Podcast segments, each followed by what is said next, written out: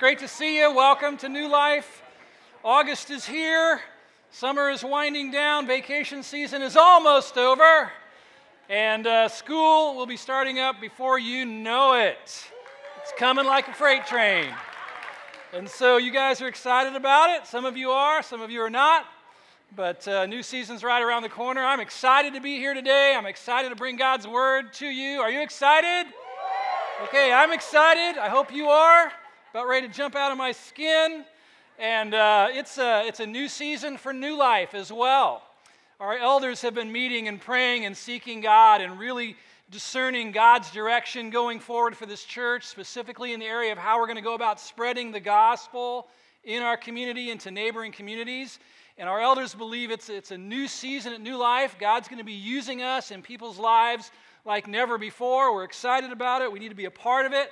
And I believe that many of you are going to find new growth and fruitfulness and transformation in your life as you get on, in on that and find God using you in the lives of other people. And so, because of that, and because I just finished a month long study break where I immersed myself in the book of Acts and in the doctrine of the church, and because I view August as a great month and a, a good time for reminding us of what we're to be about, and because there are so many crazy notions about church floating around out there, I want us to take these next four weeks and explore the birth of Jesus' church as it's described in the first two chapters of the book of Acts, okay? So take your Bible, or if you have a fake Bible on your phone or your iPad, go to Acts chapter 1. We're going to make sure, that's what I got. That's what I got. We're going to make sure that this church continues to align with Jesus' plan and purpose for the church. That's what we want, right? So, as we go through this, if we find that we're out of alignment or out of sync with, with His plan, we're going to get some recalibration in our own hearts and minds, get lined back up with the plan of Jesus. Acts chapter 1. Now, you know that I love the church, right? I love the capital C church, the big worldwide church. We've already celebrated that this morning. And I love this church, this body of believers. Now, we're not a perfect church. There is no such thing, just like there are no perfect Christians. But God has blessed us with so much. I do think it's possible to drift away in our minds from the, the design or the blueprint of the church to where we start entertaining some notions about church that are really way off, and that's never good, right? It's never good. As a pastor, I've met people who had some very curious notions about church. I've talked to people who told me that their church experience involved staying at home on Sunday mornings and sitting on their couch in their jammies, munching on Pop Tarts, watching Joyce Meyer or Joel Osteen on television. And I hear that and I think, well, really, is, is, that, is that really church? I've had other people tell me, oh, yeah, Pastor, I'm a member of such and such a church, First Pentecostal, Baptist, Episcopal, Methodist, whatever of the latter days. And then I press a little bit further, and it's like they rarely ever go. They're not in a small group. They don't serve there. They don't give hardly anything. They're not involved. They haven't taken communion in a long, long time. No one's prayed with them in, in a long, long time. And even in one case, a guy didn't even know the name of the pastor. It's like, oh, yeah, that's my church. Honey, what's the name of our pastor again? You know, and I'm thinking, is that really what Jesus hung on the cross and shed his blood? Is that what he had in mind when he was hanging there and purchasing their membership in his family? I wonder about that. So let's do this. Let's take a little journey back to the beginning and see how this thing we call church got its start. And we should be grateful because a doctor named Luke back in the first century went on a mission to record it for us. He did the research, he conducted the interviews, he pulled it all together and wrote a detailed account of the birth of the Christian church. And we call it what? The book of Acts in your New Testament. The book of Acts. It's actually Luke's second work, his second book, his first being what? Luke. the gospel according to Luke, which is the prequel, and Acts is the sequel. And here's how Luke begins his history of the Christian church Acts 1 1. In the first book, O Theophilus, great name for your next young child. We don't really know who he was. He might have been the, the person who financed the project that Luke was working on. In the first book, I have dealt with all that Jesus began to do and to teach. So he's saying, in my first book of Luke, I recorded the works of Jesus and the words of Jesus, and they're both important, right? Many people hear about the works of Jesus and they love that. Look, there's Jesus raising people from the dead, healing the sick, giving sight to the blind. But then they hear the words of Jesus and they cringe when Jesus said, I am the way, the truth, and the life. I'm the judge of the living and the dead. And so Jesus' works and words go together. Amen? His words explain his works, and his works authenticate and validate his words. And Luke said, I laid it out in my first work. Until the day when he was taken up, that's the ascension of Jesus. After he had given commands through the Holy Spirit to the apostles whom he had chosen, he presented himself alive to them after his suffering by many proofs. How many of you know that Jesus was buried and then rose again from the grave? He was around for 40 days. He talked to people. He gave them very convincing proofs that he was alive. Like if someone cooks breakfast for you, you can be pretty sure that they're alive and well, right? If someone shakes your hand, shows you the nail scars in their hands inside, you would say, That guy's alive. He's here. Jesus gave many proofs that he was living. He appeared to them during 40 days and spoke about what? The kingdom of God. His primary message, the kingship of God over the, over the world. And so here's what I need you to see, New Life. When we take on the noble task of trying to figure out what the church is and what the church is supposed to be about and what it means to be a member of the church, we need to choose the right starting point. And the right starting point in talking about church is not to start with church, it's to start with Jesus because the church began with Jesus. Amen? He's the founder of the church. He paid for it, so the church belongs to him. I have three points in my sermon this morning, just three. Aren't you glad? And they're on your study outline if you want to pull that out. And here's the first one Jesus owns the church. Would You say that with me? Jesus owns the church. He owns it, it's His church. And that means He gets to define the church, and He, the founder, gets to set the standards for how it should operate. He gets to establish the conditions for who gets to be a part of His church, who gets to lead His church. It's Jesus' church. It's not my church. This is not my church. Not really, not technically. It's not your church. It's Jesus' church. He owns the church. So whose agenda matters most? Jesus' agenda, not mine, not yours. Church boards need to understand this, right?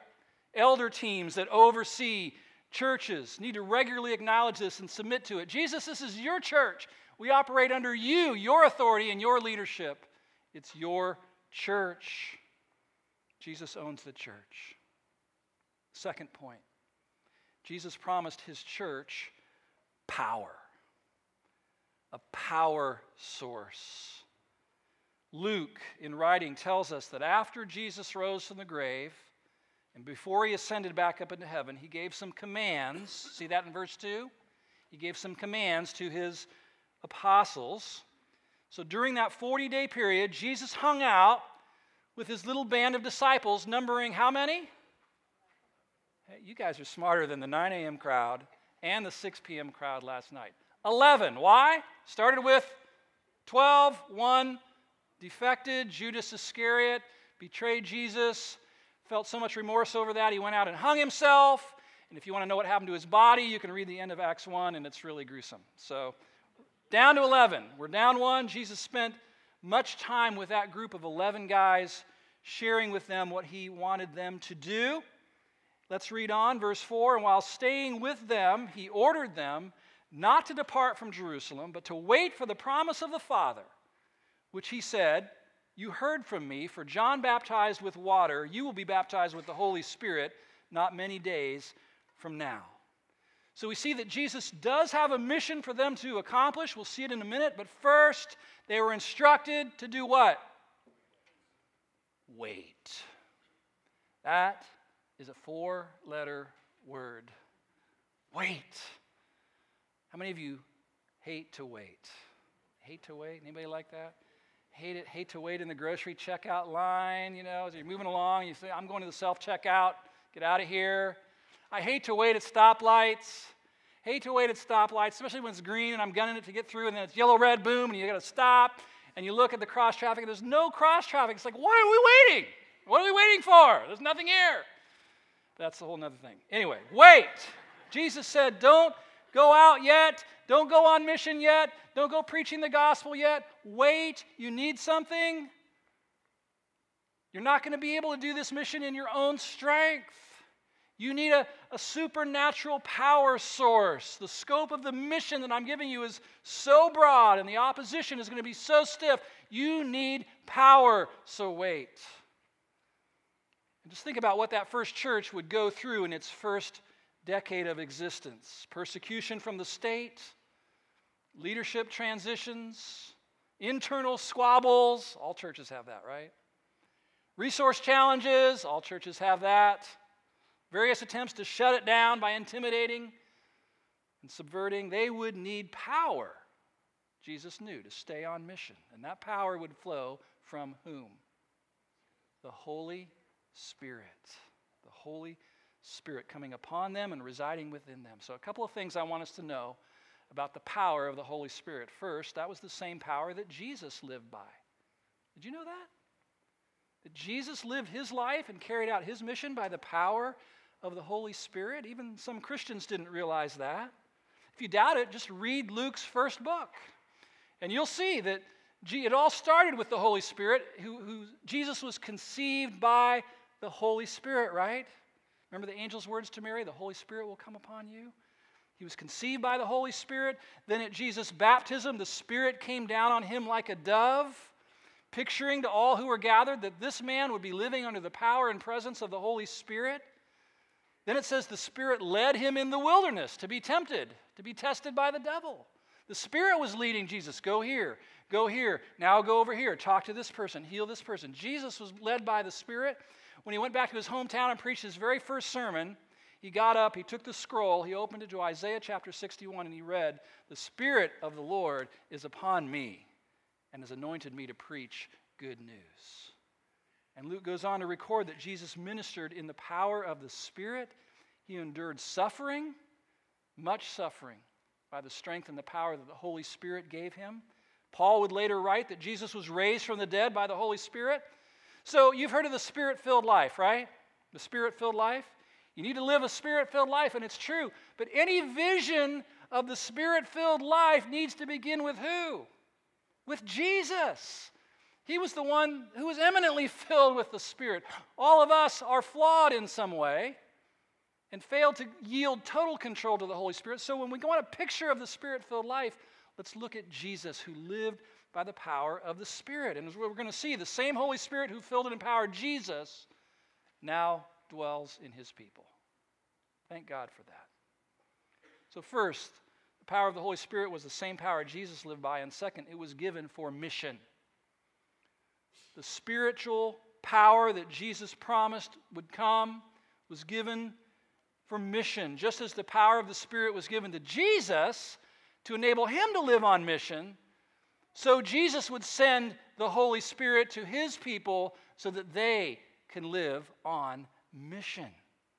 That's the primary purpose of the Spirit's power. Now, I know that when I talk about the Holy Spirit, some of you start to get, you know, start to fidget in your seat because your mind conjures up images of worship services that are chaotic and frenzied, and pandemonium breaks out, and crazy Christians foaming at the mouth, you know, prancing around the room and falling to the floor in a heap. And you're thinking, man, if that's what the Holy Spirit does, I don't want anything to do with them. Others of you were raised in Pentecostal or charismatic churches. In fact, how many of you have a background in Pentecostal or charismatic churches? Raise your hand because you know that's what you want to do. That's what you do, right? Pentecostal, charismatic. Yeah, love our Pentecostal and charismatic brothers. And many of you were led to think about worship services that if there's any sort of order or structure in a service, then the Spirit must not be there, and that church needs a fresh baptism of the Holy Spirit. Well, let me just say this from my vantage point both of those extremes should be avoided. Certainly, fear can keep us from experiencing all that the Holy Spirit wants to do in our lives. If we're afraid of Him, if we're scared of what He might do, if we're fearful of the Spirit, well, He's not going to be able to do everything that He wants to do in us. And on the other hand, unbridled emotionalism minus any biblical parameters to restrain our fleshly impulses can also distort the work of the Spirit in a congregation, right? The primary purpose of the Spirit's power we see in Acts is to enable God's people to live like Jesus and to live on mission with Jesus. You know what? This is good news. Unlike those first disciples, we don't have to wait. The Spirit has already been poured out on the entire body of Christ. We don't have to wait. We just yield and submit the totality of our lives to the Holy Spirit and let Him fill us up, right? You ever pray that prayer? Spirit of God, empty me of myself and fill me up with you. Empty me of self, fill me up with you. Take control of my mind, my mouth, my body, everything about me. I submit to you. And as we do that, we will find ourselves living more and more like our Lord Jesus Christ and emboldened with more and more power to be witnesses and missionaries for Him, like Ed challenged us with last week. Does that make sense? The Spirit's power given to us. Thank God for the Holy Spirit. Now, just picture there, Jesus, 11 disciples are there. They're listening to Jesus. He's telling them about the Spirit of God coming upon them in a few days and his mission. And they had questions. I mean, after all, they had been listening to Jesus for three years, and his main message during those three years was what? The kingdom of God, the arrival of a, a new government. And so now that Jesus had risen from the dead, his disciples were probably wondering, well, now, is this it? Is, is it time? Is it going to happen right now? Should we go get the party hats and the balloons and the streamers out and get ready for the big inauguration ceremony where Jesus is crowned king? And so, verse 6 of chapter 1 so when they come together, they asked him, Lord, will you at this time restore the kingdom to Israel? Is this it? Verse 7 He said to them, it is not for you to know the times or seasons that the Father has fixed by his own authority. Now, we can relate to the disciples here, right? I mean, we want to know God's timetable for things, right? I mean, we've, we're praying prayers maybe for weeks or months or years. It's like, God, is it now? Is it now? Are you going to answer this prayer now? And so often, have you noticed this, that God's timetable and ours aren't always in sync? Have you noticed that? And, and we'd really like Him to sync up with us, right? Well, Jesus looks at them and says, Look, guys, God's, God's going to carry out his plan in his way in his time. Don't worry about that. What I want you to focus on is the mission that I have for you in the meantime. And here it is, verse 8. You may know this verse, but you will receive power when the Holy Spirit has come upon you, and you will be my what? Witnesses. There it is. There's the mission in Jerusalem, Judea, Samaria, and to the ends of the earth. So, Jesus, point three, gave his church a mission. Remember, Jesus owns the church, right? So, who gets to lay out the mission statement for the church? Jesus does. That's right. Some people get confused about this and they, you know, they think that church leaders can go to a boardroom and have a whiteboard and fill up that whiteboard with ideas about what their church ought to be doing. That's wrong. Companies can do that. Businesses and organizations can decide what their mission statement's going to be. But the church has a delegated mission statement already from its founder. He's the founder of the church. He gets to decide what the mission of the church is. And he said to his followers, You will be my witnesses here and around the earth. That's the mission that Jesus gave his church. Now, during those 40 days, he talked to his disciples on a number of different occasions, and he laid out this mission from a, a number of different angles just to give them a full orb picture of what he was calling them to. And the, the biographers of Jesus caught those subtle nuances and they tell us about them. For example, Matthew says it this way Go into all the world and make disciples of all nations. You've heard that, right? Go make disciples. Mark writes that Jesus said, Go preach the gospel to every creature on the earth. Luke said, Repentance and forgiveness of sin shall be proclaimed in his name to all nations, beginning from Jerusalem. John recorded this statement from Jesus As the Father has sent me, even so I'm sending you. And then here in Acts, Luke reports what appears to be Jesus' last statement about the mission You will be my witnesses.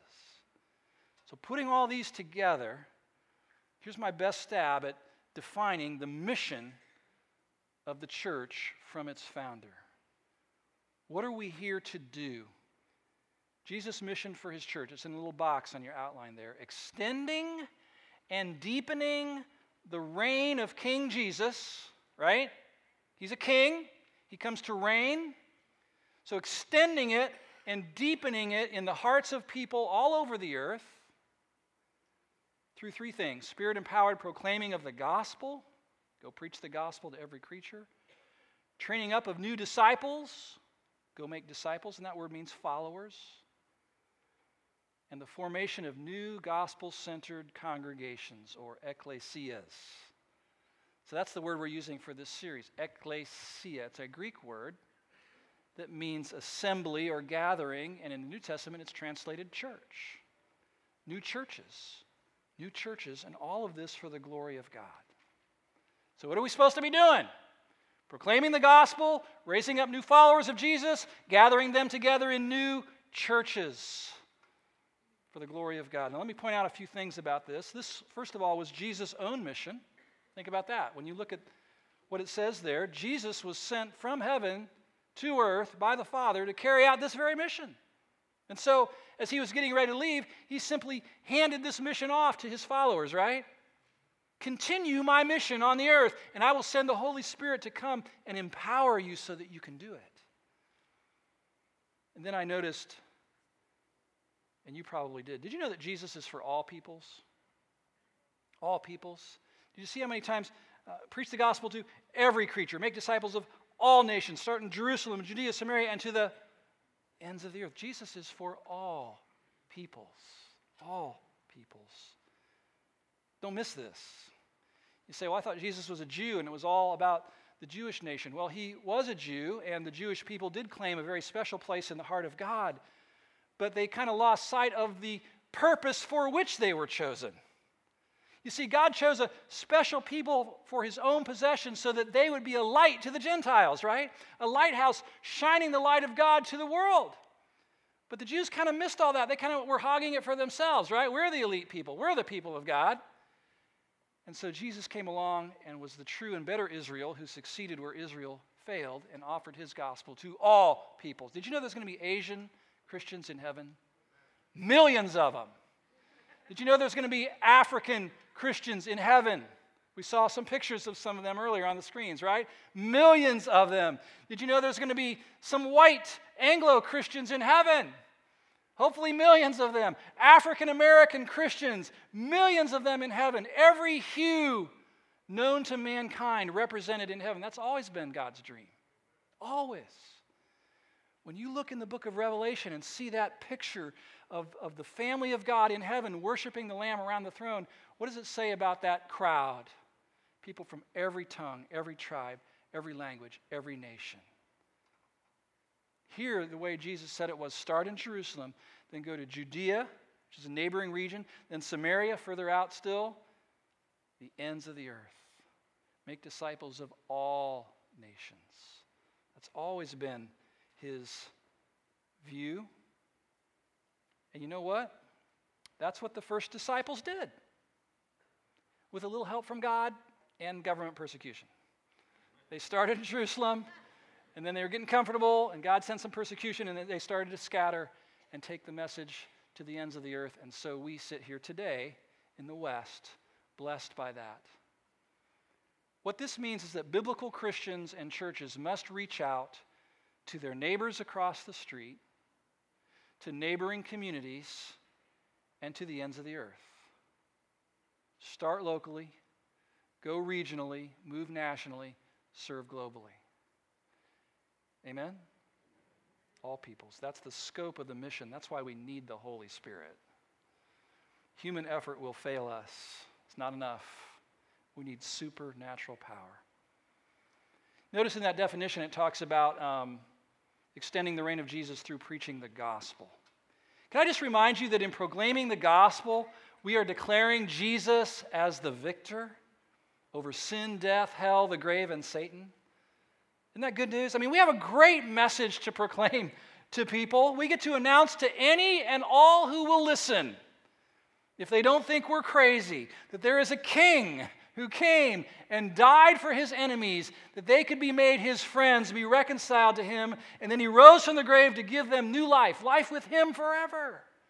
So Jesus is a victor, and everyone needs to know it, and proclaiming that message to all peoples all around the globe is at the core of the mission that he gave his followers. Praise God for that.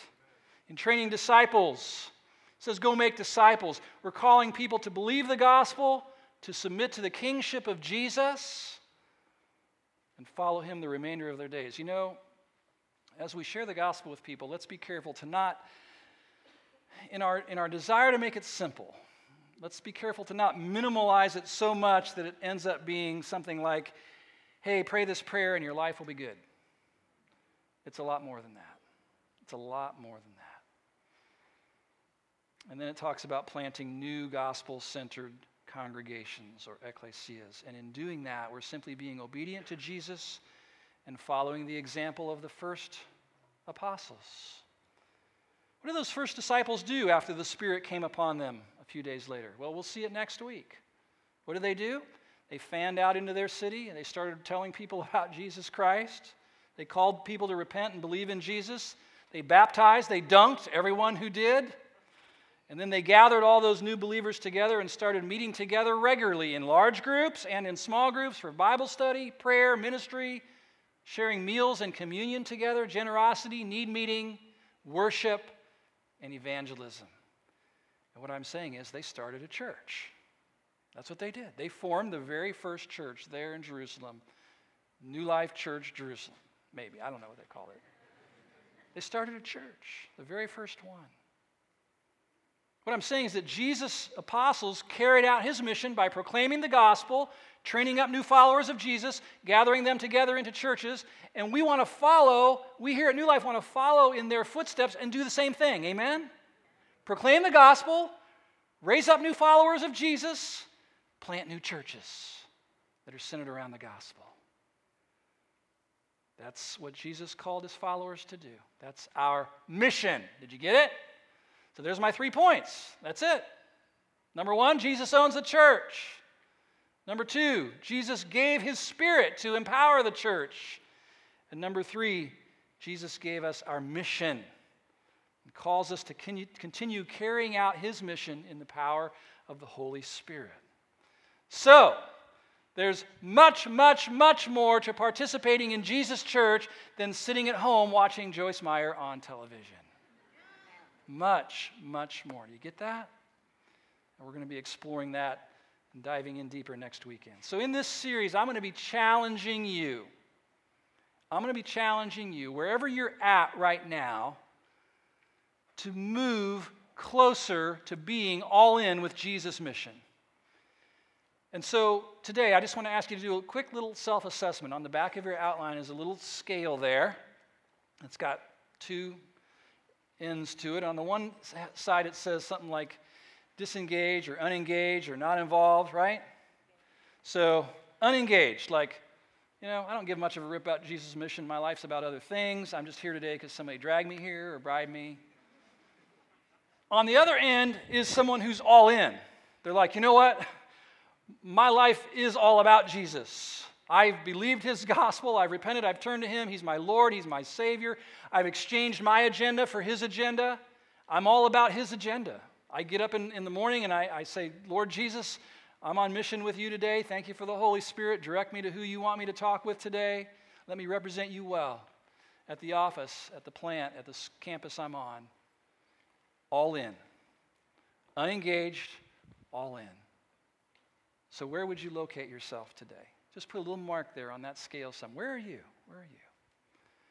Be honest.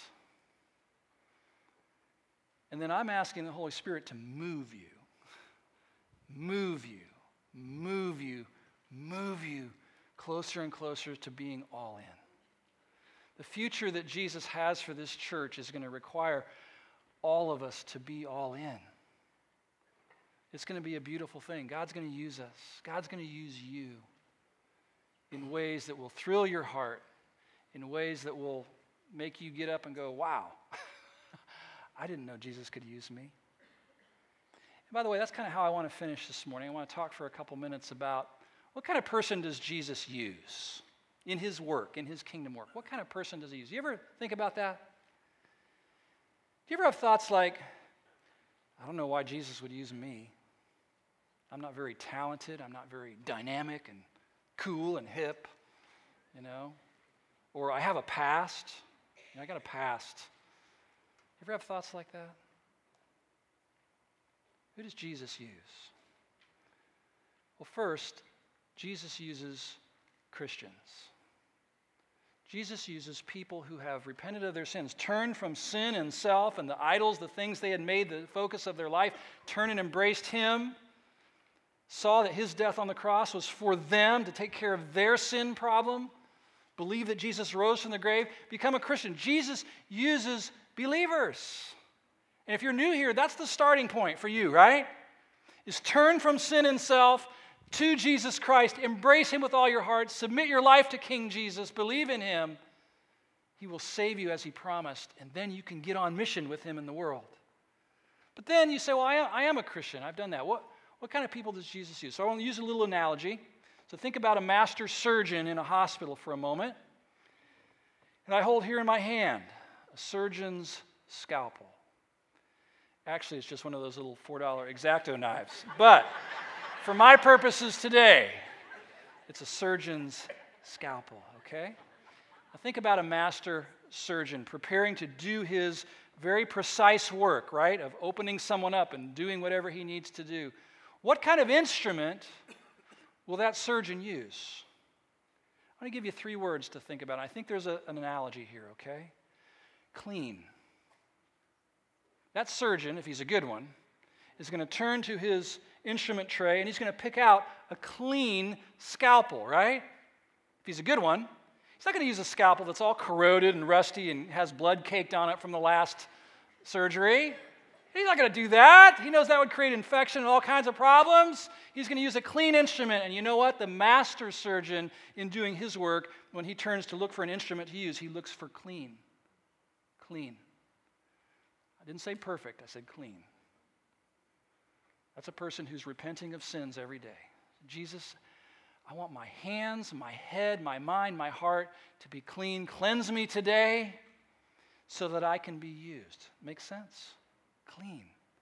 Secondly, a master surgeon is going to turn and use an instrument that he finds is sharp. Sharp, not dull. He doesn't want to mess things up here. He wants a nice, sharp instrument. And Jesus uses sharp people, and I don't mean intellectually sharp, like straight A's, you know, brilliant, brainiac kind of a person. I'm not talking about that kind of sharp. I'm talking about sharpened. Say, how do you get sharpened? Let me, let me mention two ways. You get sharpened through immersing yourself in the Word of God, which is sharper than any two edged sword and pierces down deep into our hearts, right? Jesus is going to use people for his work for his efforts in the lives of others. Who's he going to use? Sharpened people who've been spending time in the Bible, learning the Word of God, growing deeper in the gospel. That's the kind of person he's going to use. And also sharpened through interaction with other believers. Sharpening relationships, brothers meeting together to sharpen one another in Christ, sisters meeting together to sharpen one another in Christ. Jesus Christ, the master surgeon, is going to use clean and sharp people and then, third, just like a surgeon, he's going to use people who are available clean, sharp, available. Think about a surgeon preparing to perform emergency surgery. It's got to happen. It's got to happen now. He turns, his instrument's not there. He's got to go to the next room or send someone to the next building. That's not going to work. He's going to take that instrument that's clean and sharp and that's sitting right there on his tray, right? And use it.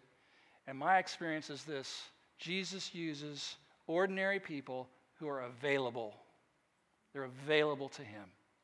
In fact, I would say that Jesus is more inclined to use ordinary people who are available than super talented people who are only available on Wednesdays or a little bit of time on Saturdays. Clean, sharp, and available. That's who Jesus uses believers who are clean, sharp, and available. Let's be that kind of a church. Amen. Let's be that kind of people for Jesus, who is on mission in this world, who's looking for his children to join him on that mission and work in the lives of people so their lives are transformed so they can live with him forever through the gospel.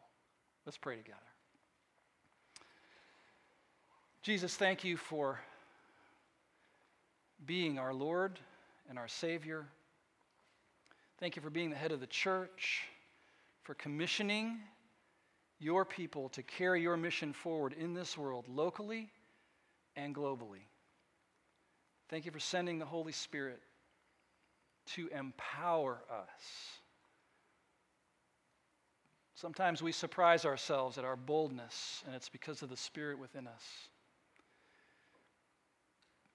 Lord, I pray that as you move this church into a future that looks really bold and bright and faith filled and filled with gospel impact for your glory, that everyone within the sound of my voice would take to heart what we've learned from your word this morning, that we would move to being all in with you, and that we would prioritize being clean and sharp and available to you, so that when you have a work to do, you turn and there we are, ready to be used by you, instruments in the Master's hand. May that be true of us evermore. I pray in Christ's name. Amen. Amen. We're going to worship the Lord together, and also our prayer partners are here to uh, pray with any of you who would like to come and receive prayer. There is one thing in particular as we were worshiping earlier that came to my mind as to why so many Christians are sitting on the sidelines and not fully engaged, and it has to do with your past. You ever feel shackled to your past, like chained? And I'm, I'm, I'm sidelined and because I'm tethered to my past. Maybe past failures, past sins, past attempts that didn't go well. I know this is true of many, many, many people. I, I, you know, I tried that, it didn't work for me. And I think there's a work, it's funny I have this in my hand. I think there's a work that Jesus wants to do in severing you from your past in that regard. You know, just cutting the tether that's shackling you, chaining you to the past so you can be propelled into a future that's full of faith and Jesus using you once again. And if that message resonates with you, I would ask you in particular, along with others, to come and, and, let one of these prayer partners pray with you. Just pray the Holy Spirit's power to enable you to be released from your past so you can strain towards what is ahead, as Paul wrote. Does that make sense? All right, well, let's stand together. Let's worship. And as we do, come and be prayed with.